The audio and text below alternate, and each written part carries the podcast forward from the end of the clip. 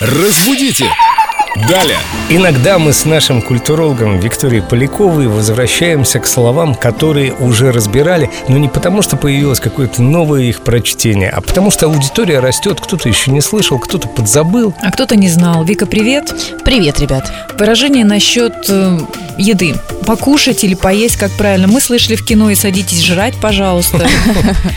Выдающаяся цитата. Что у Добова Рима в Петербурге? Единственный вариант, который подходит всем, это, конечно, есть. Мы садимся есть, мы едим, потому что вот слово «кушать», оно получило такой окрас какой-то жеманности, такой м- манерности. Ну вот, вот представьте себе, взрослый мужчина, ну вот Семен с бородой такой, вот он садится кушать. Ну, Я сразу представляю его себе маленьким мальчиком. Сенечка, иди кушать. да-да, мама И с ножки. балкона кричит «Сеня, кушать!» Котлеты.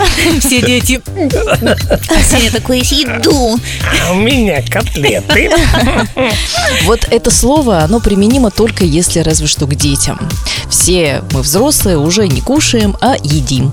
Хотя я читала, даже общаясь с ребенком, нужно выбирать взрослые выражения, а не сюсюкать и Да, я тоже такое слышала. не использовать какие-то уменьшительно-ласкательные. Можно сказать про глагол «кушать» уменьшительно-ласкательный. Да, да, можно, конечно.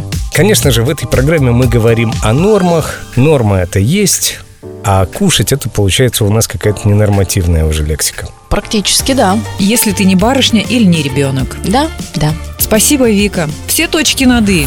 Разбудите! Далее!